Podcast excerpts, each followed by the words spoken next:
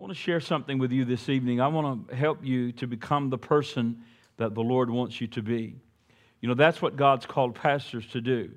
And I want you to look at me and because I want to tell you, I want to look in your eyes and tell you that you can become the person the Lord has called you to be. Do you believe that tonight? I believe that. You can become the person the Lord has called you to be. And so I want the Lord to use me humbly tonight to help you to reach uh, that place. So pray with me again. Father, I ask tonight in Jesus' name, your, your son Jesus, that Lord, that you'd clear away the clutter from our minds. That, Lord, tonight that your word would be like just a, a sharp arrow that hits its mark. That you, Lord, would humble our spirits to receive with meekness the engrafted word of truth and that you would do something great in each of our lives this evening. And so for this we ask in Jesus' mighty name. Amen. I thought that I almost would wish our, our boys and girls would have stayed with us because the principle that I want to share tonight, I truly believe is a life changing principle, something that can, I think, could reach into every aspect of our lives as Christians as we, as we walk through this world tonight. As uh, we went out through today and even this week, we probably made hundreds of choices in our lives. So many choices that you and I have made today. There's small choices, there's large choices, but we're constantly making decisions over one thing or another in our lives. What I want to ask you as I begin this teaching tonight is this: What do you base your decisions on?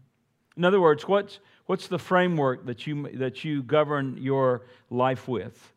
Because whether we know it or not, consciously or subconsciously, there is a framework and a basis by which we make every single decision in our lives. What am I saying? I'm saying that there's always a criterion by which we judge things of this I'm going to do or I'm not going to do this. And what we call that, what we call that is our value system. You have a value system. You may not be able to articulate it. You may not be able to systematize it and write it out, but every one of us have uh, an internal value system that we make choices with. And we could say it this way that Christianity, in the Word of God, the truths of the Word of God, we could call it, I would call it, a very special value system.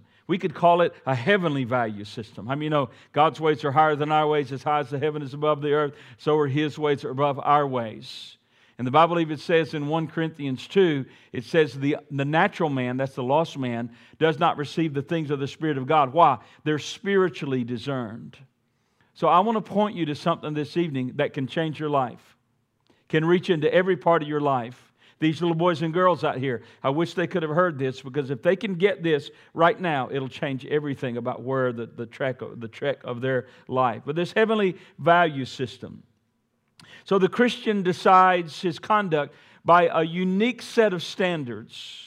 And this is what, in some ways, in, in really a great way, sets us apart from the world around us.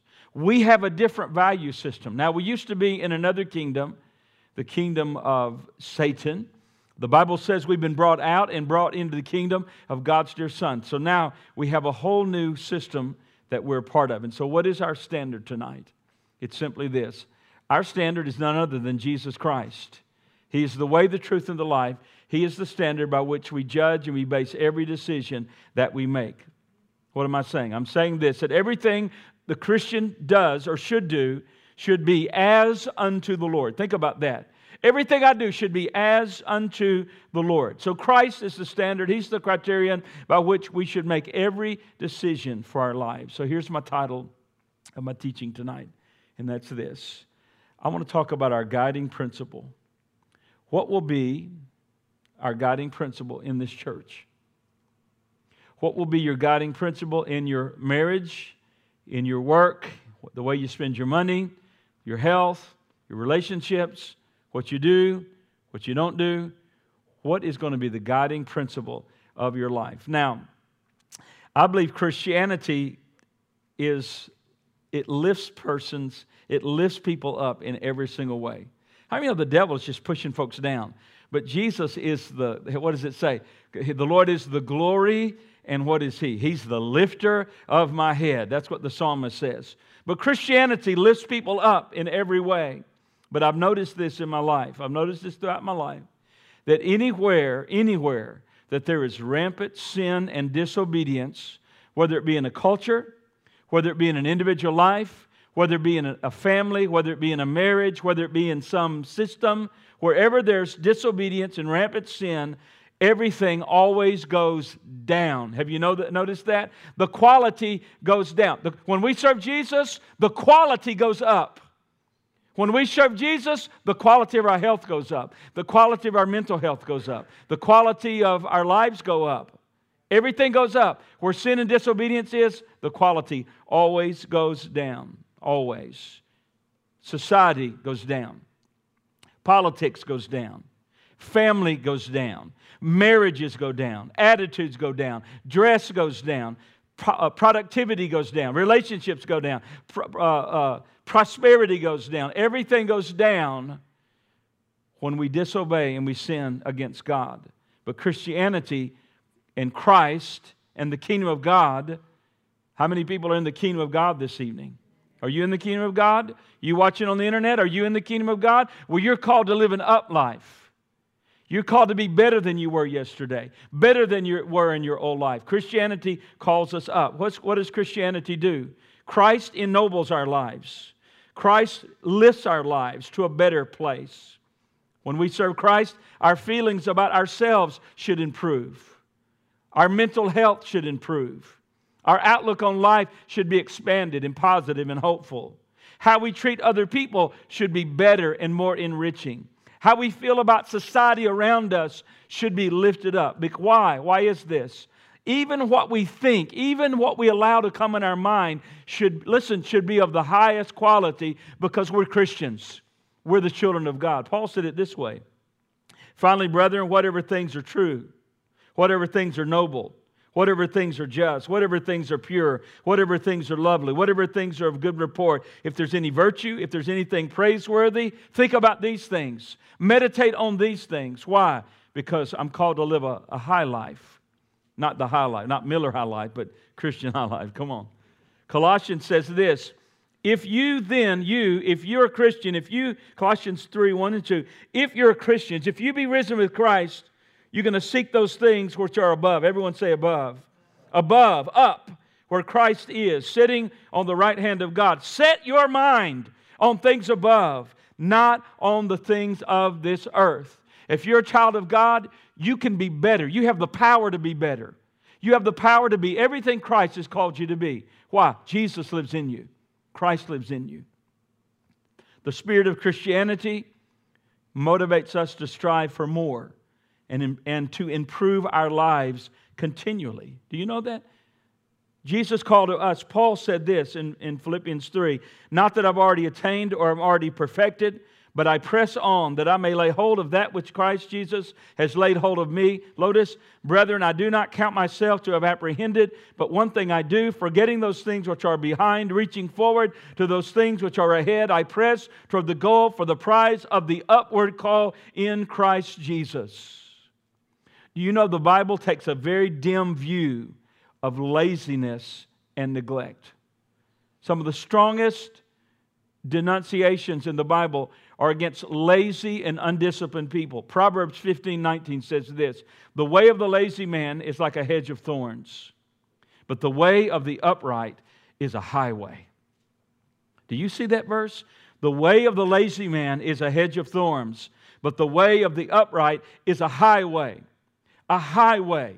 Why is it a highway? It's a highway because the righteous person has taken the effort and put the effort in to remove the thorns, to remove the barriers that are standing in his way, and now he's on a highway. He's headed in the right direction. He's headed in a, a way toward God, an upward way in Christ Jesus our Lord.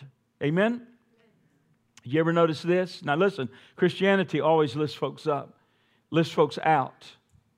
Now, you ever notice as you look in the Bible, and I'll just reference this, Mark 5, the demonic that met Jesus on the, on the seashore, he was living in a graveyard.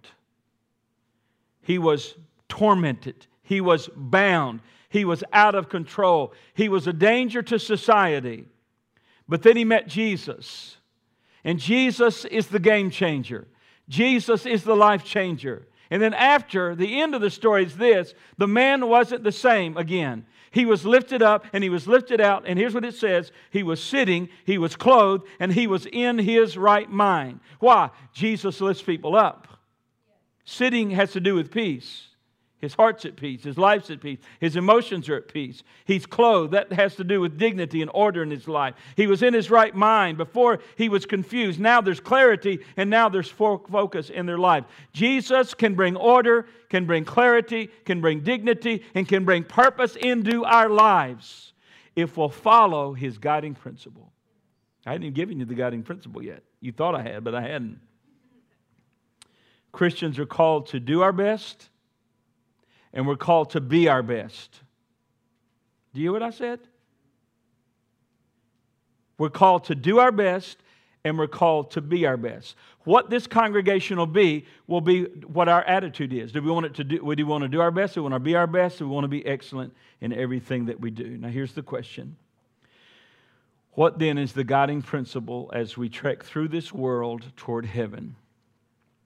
There's one principle tonight that I want to share with you that can lift.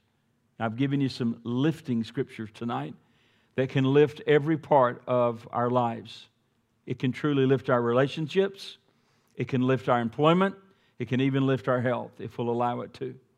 There's two verses that have the guiding principle. Are you ready for it? Here it is.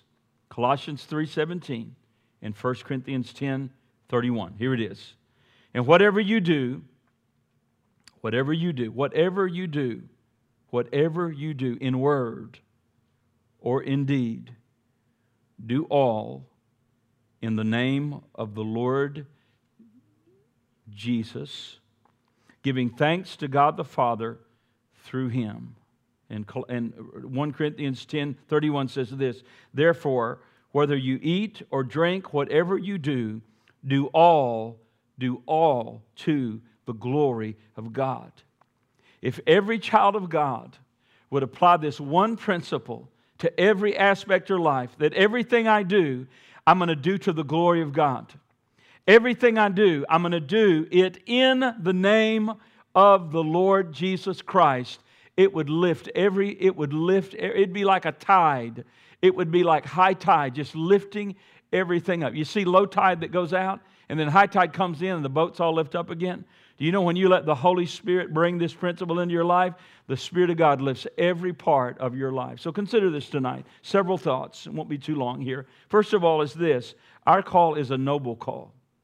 Our call is a noble call. We are called, we are called to wear the name of Jesus proudly and honorably before a watching world. Did you hear that? We're Christians. We call ourselves, I'm a Christian. Now, a lot of people say I'm a Christian. A lot of people say, I'm a Christian, but, but do they, are they really Christians? Because when we say we're Christians, we are to wear the brand Christian. We are to wear the name Christians honorably and nobly before a watching world. The Bible says, Let your light shine before men that they may see your good works, that, that, that the Father may be glorified, that the Father in heaven may be glorified. So we need to wear the name of Jesus, wear the name of Christian honorably and nobly before a watching world. Now, think about this Acts chapter 11. In Acts chapter 11, verses 21 through 26, what happened is God began to move greatly in the place called Antioch. Antioch, one of the greatest revivals in the history of the world, and, and, and one, of the greatest, one of the greatest churches in the history of the world was in Antioch of Syria. North of Jerusalem, God was moving so greatly after the, after the persecution, the Christians began to spread out, and what looked like a downturn became a revival. Because what happened is, in persecution, the, the, the, the, the flame of revival just spread all over the Roman Empire and finally conquered the Roman Empire. You can't, you can't conquer Christianity, but Christianity can conquer. The Word of God is not bound.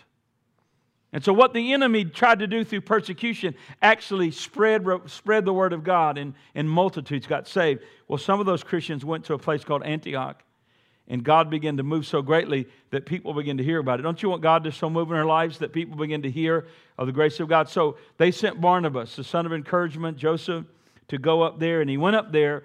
And when he goes up there, he, he sees, uh, it's one, one of my favorite phrases in the New Testament is what he, he says when he went to Antioch, it says he saw the grace of God. I didn't know you could see the grace of God, but you can. He saw the grace of God. What does that mean? He saw love.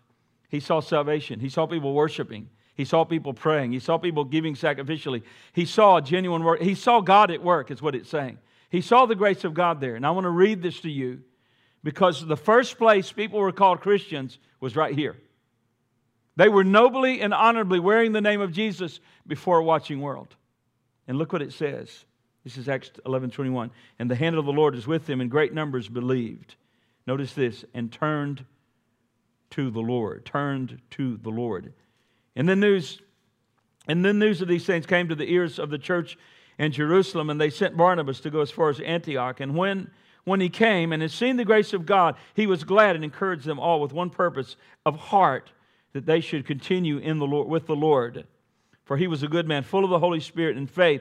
And a great many people were added to the Lord. Notice that. And then Barnabas departed and went and seek for Saul. When he had found him, he brought him to Antioch, so that for a whole year they assembled with the church, and he taught great, a great many people. That's what we need today. We need to be taught. We need to be taught how to live for the Lord.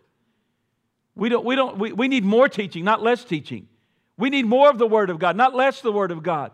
We need to be taught what it is to be a Christian. We need to be taught what Christianity looks like in shoe leather, in our homes, and raising our children and spending our money. And they taught great multitudes. And people were hungry to learn, it seems, as I read this.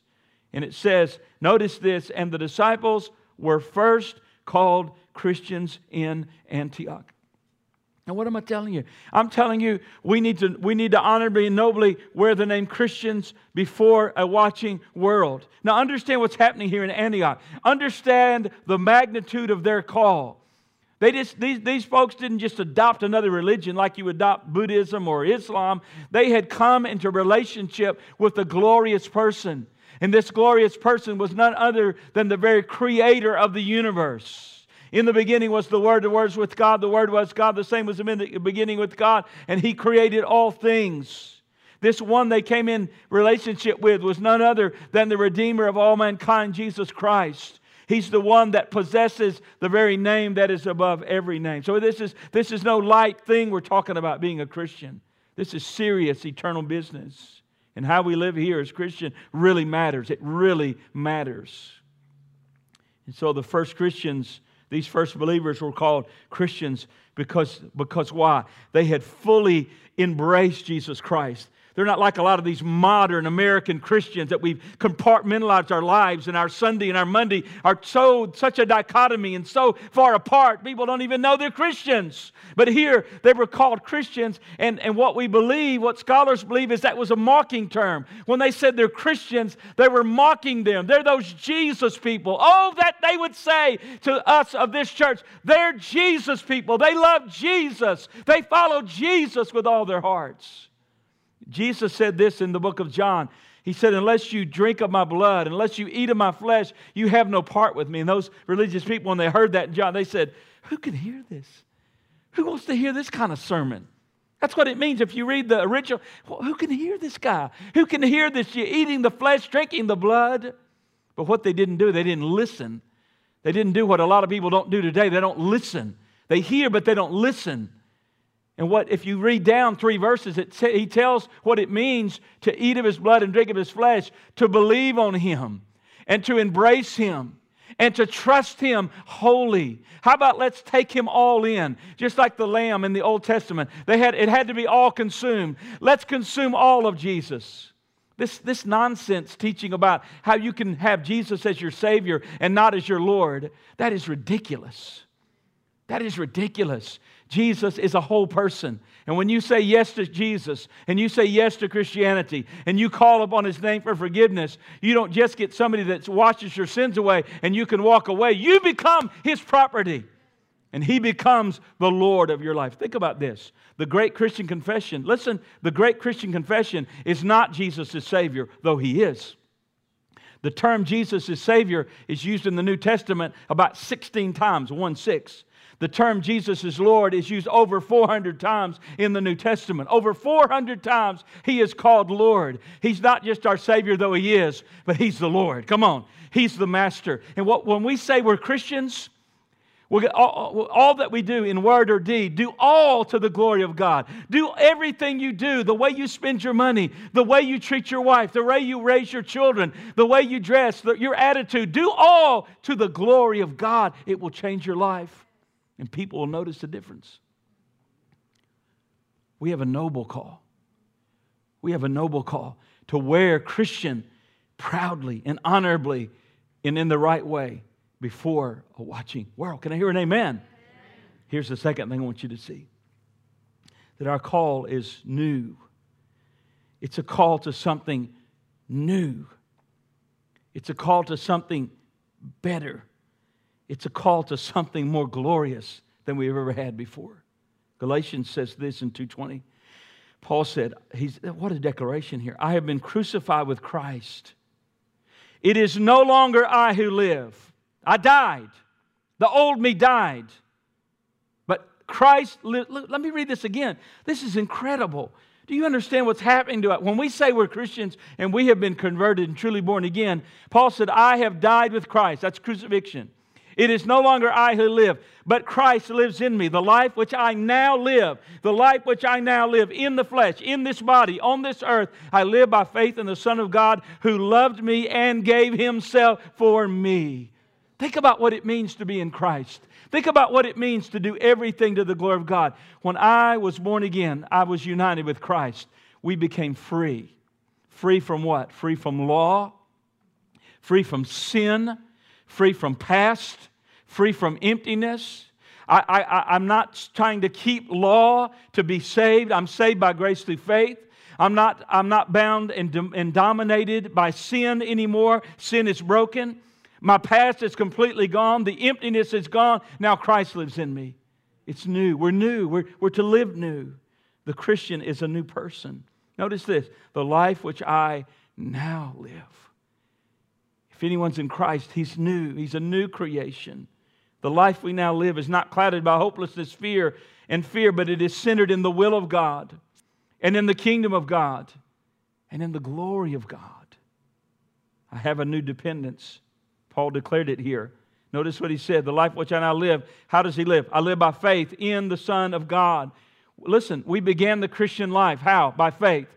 We placed our complete dependence on what Jesus did in his death, his burial, and his resurrection. But how are we to live? By faith. Every day, faith. Every moment, faith.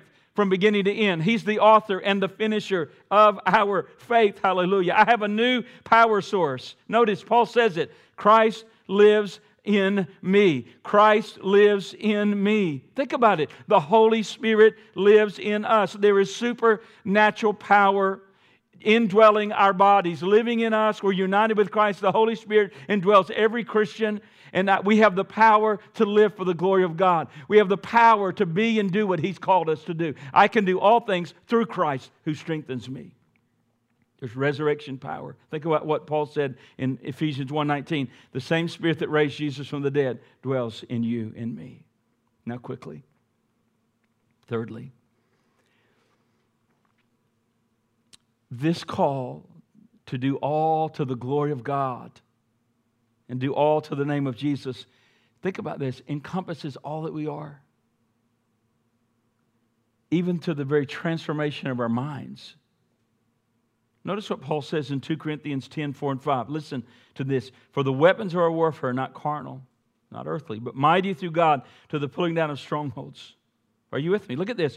Casting down arguments and every high thing that exalts itself against the knowledge of God, and even every thought into the captivity to the obedience to Christ. So thorough is the transformation that God wants to do. He even wants to think kingdom thoughts.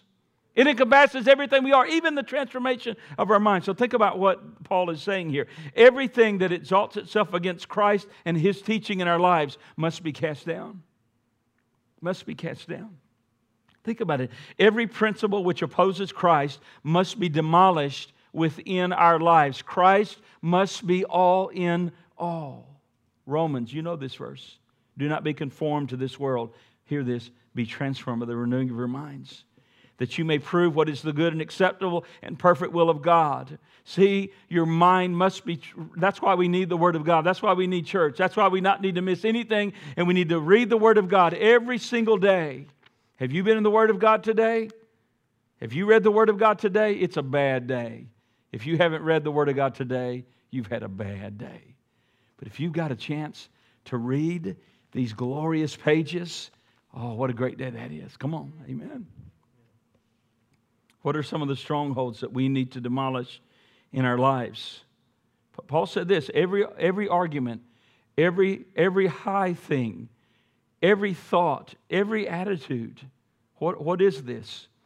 What's, what needs to be brought down in our lives to live to the glory of God? I think on the top of the list is pride. Pride is still the worst problem in the church. Inflated self importance, love of self, self centeredness is still a problem. The fear of man. God's not given us a spirit of fear, but yet people have a man fearing spirit. Negativity and pessimism toward life, which is a manifestation of unbelief, is that to be brought down. Self righteous criticism of others. People criticize unjustly. Unbelief. Passivity is, a, is an attitude that's got to be broken. Neglect is, is, a, is an attitude. Self pity needs to be brought down. Unfounded, false guilt needs to be brought down. Thinking worldly wisdom, humanistic thinking instead of biblical thinking. Carnal trust, rely, the church and us relying on things that are, not, that are not the weapons of God, but they're earthly, carnal weapons that won't defeat any satanic strongholds. Think about this all mental, unspiritual walls need to be torn down. Every thought pattern that keeps us from the abundant life in Jesus Christ has to be demolished, and we have to renew our minds to think like the Spirit of God wants us to think. He's given us His Word. Amen? Joshua was willing to follow God's supernatural plan instead of trying to figure it out in his carnal mind in the, in the Jericho situation. Wasn't that a strange plan? totally spiritual, supernatural. This is how I'm going to do it, Joshua. You're going to march around, you're going to do this, you're going to be quiet for a while, then you're going to shout for a while, and then I'm going to do this. It sounds very ridiculous, but God's ways are not our ways. God's ways are spiritual ways. God's ways are ways of faith and trust and dependence upon Him. And sometimes He even calls us to foolish ways before a watching world, to look, to be fools for Christ.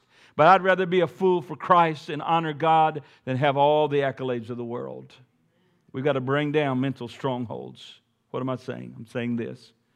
In the areas of our life where you and I have exalted our thinking above God's, you'll remain bound. In the areas where you reject God's word, you reject his ways, you'll remain in a stronghold and your Jerichos will remain up. But it's only when we fully surrender and we embrace the words of Jesus that our lives can be built on a solid foundation. Jesus talked about the wise builder and the foolish builder. Here's, here's the difference the wise builder, he hears the words of Jesus and he embraces them, and they have impact and they have a transformational effect upon his life. The foolish builder is he that hears the word, but he doesn't apply it. He's, he deceives himself and he builds his life on the sand, sand and he crumbles. That's not a life to the glory of God. Here's the fourth thing, last thing.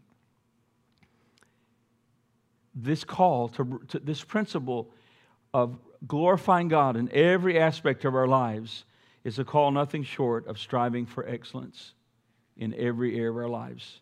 Let's read it again. Colossians 3:17, if you would put that up. For whatever you do in word or deed, do all in the name of the Lord Jesus, giving thanks to God the Father through him.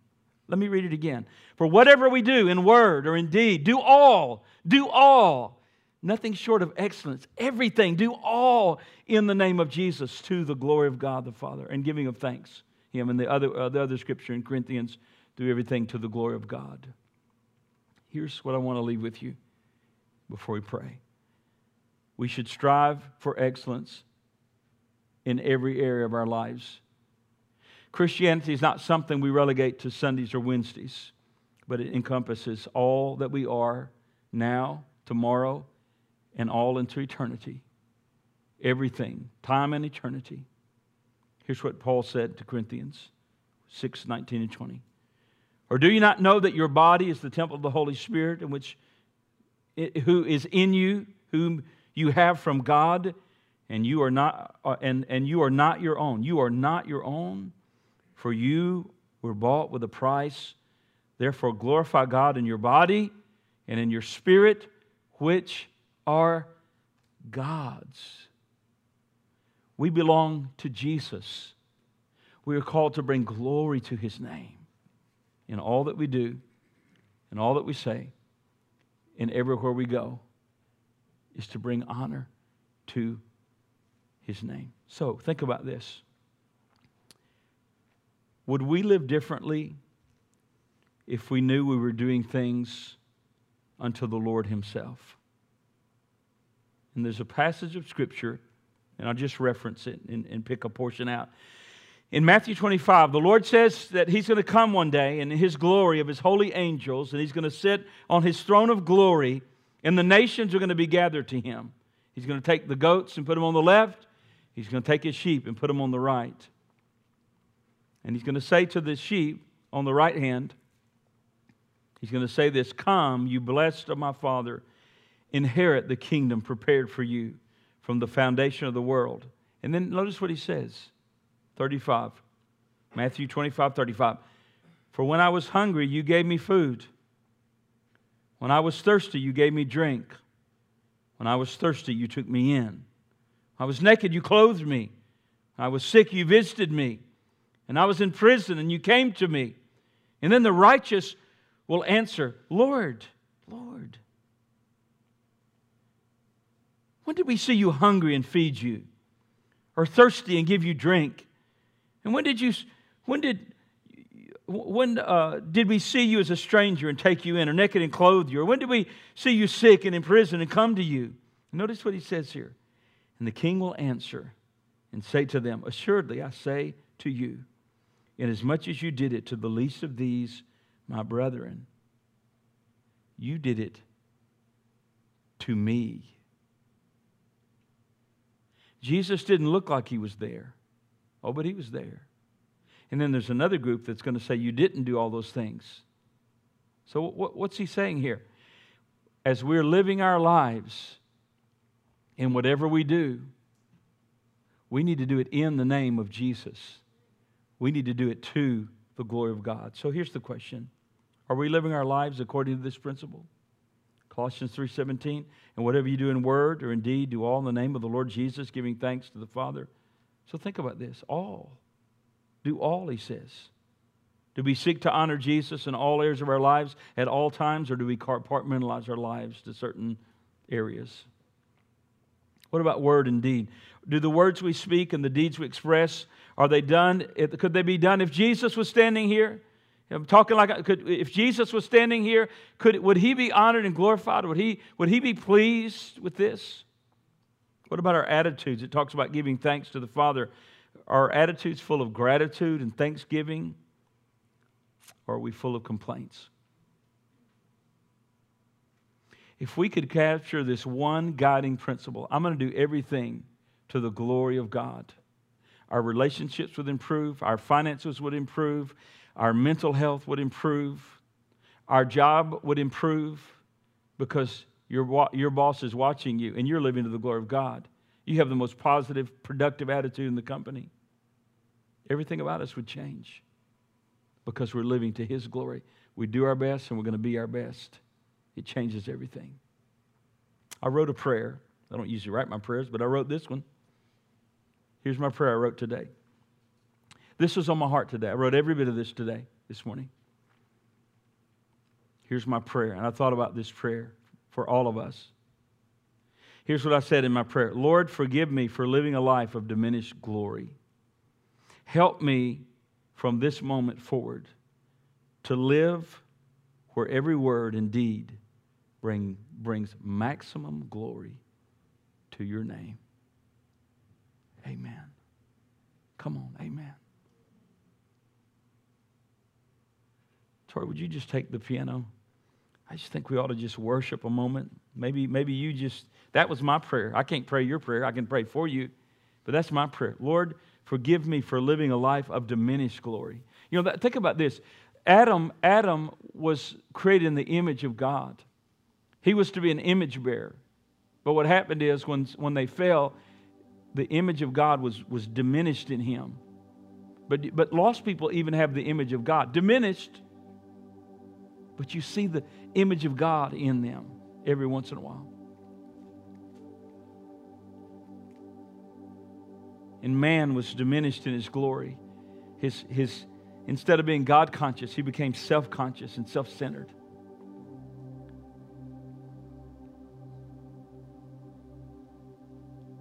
But now, Ephesians talks about being renewed in his image.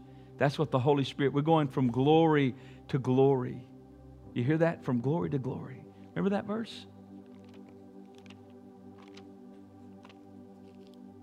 2 Corinthians 3, 6, 3 uh, 18.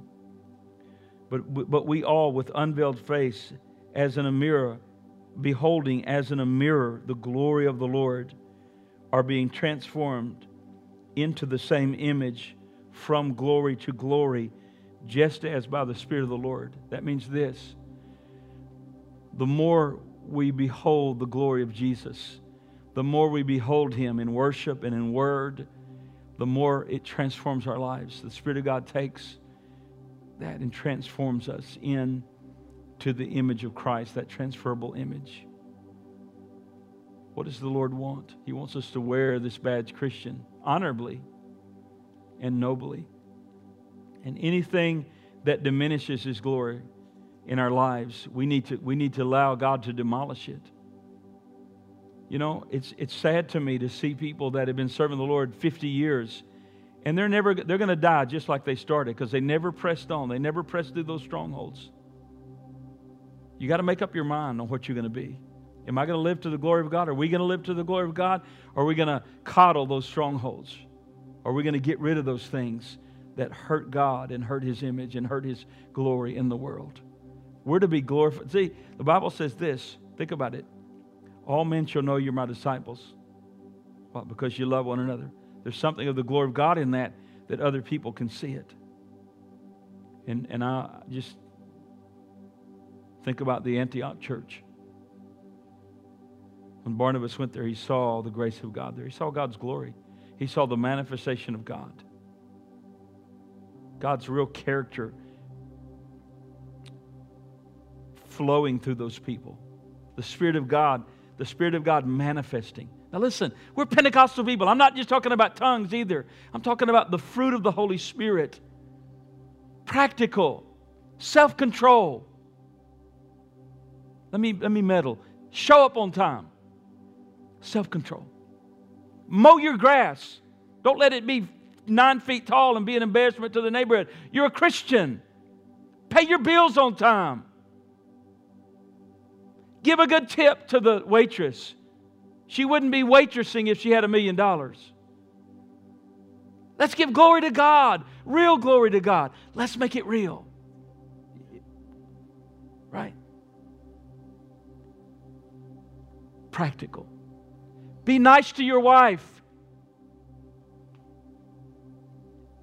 I've heard gentlemen, I've heard husbands and wives do this. Be nasty in public toward the, toward the mate in front of everybody. Whew, that's bad. You think we're glorifying God? Our marriages are like that? Let's bring glory to God. Let's do our best. Let's be our best. We're Christians. We shouldn't be the sloppiest people in the world. We should be the most disciplined, the most positive, the most faith filled, the most positive, the, the, the best. The, we ought to be the ones uh, get, giving our company the best. Why? We're Christians. Why are we going to give a half effort? Why are we going to do that? Let's be our best for Jesus Christ.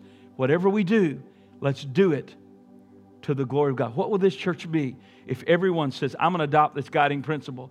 I'm going to do everything to the glory of God. When I study my class, when I teach my class or do children's church or adult teaching class, I'm not going to throw it together the last hour. I'm going to meditate on it. I'm going to study it. I'm going to study the words. I'm going to, I'm going to do my very best to, to, to do it in an excellent way.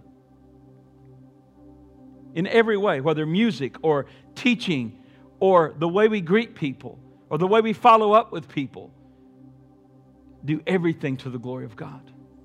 I'm telling you, we have a tremendous opportunity here. We have an opportunity here to do something very significant for God. In my prayer, I've been crying out to the Lord. You guys that have been in a prayer meeting, my prayer has been God, let, let your glory shine here. Let your glory, let your, let just be magnificent here. Let Jesus Christ just be so glorified by everything we do here. Don't you want that? Well, why don't you stand with me and let's ask Him. Let's ask Him. Let's, let's first of all, let's, let's surrender to that principle. Would you do that? Would you do that? Would you just right there, would you just say, Lord, I want my life to bring glory and honor to you? Come on, just cry out to the Lord. Come on, just tell Him.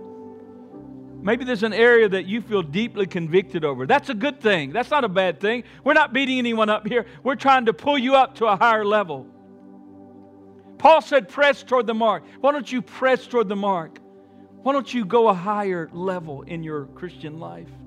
Pray a little harder, read a little more, surrender a little more. Jesus. Jesus. Could you singers come back? And Stephanie, the, the song, the song that you sang, um, it's the last song, the last song you guys sang. Could you sing that? Could you guys come and sing that? There's a line in that. There's a line in that song. There's a line in that song. The chorus it says something about Jesus.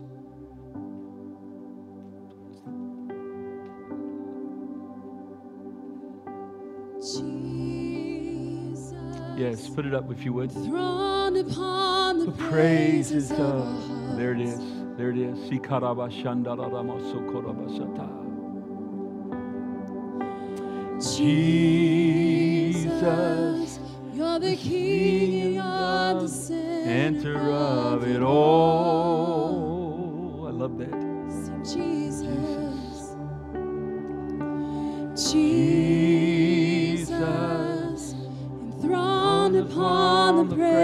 Praises of our hearts. Thank you, Father, for your mercies.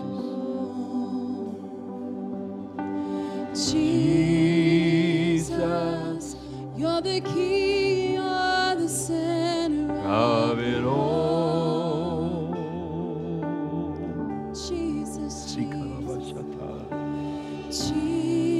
Jesus, enthroned upon On the praises of our hearts. God be exalted, be praised. Come on, sing it with us.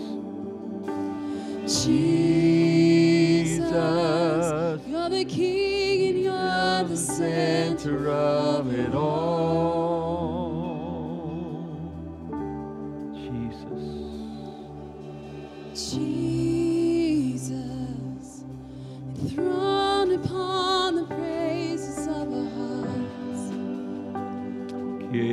ションドラママサンダララボボボコト。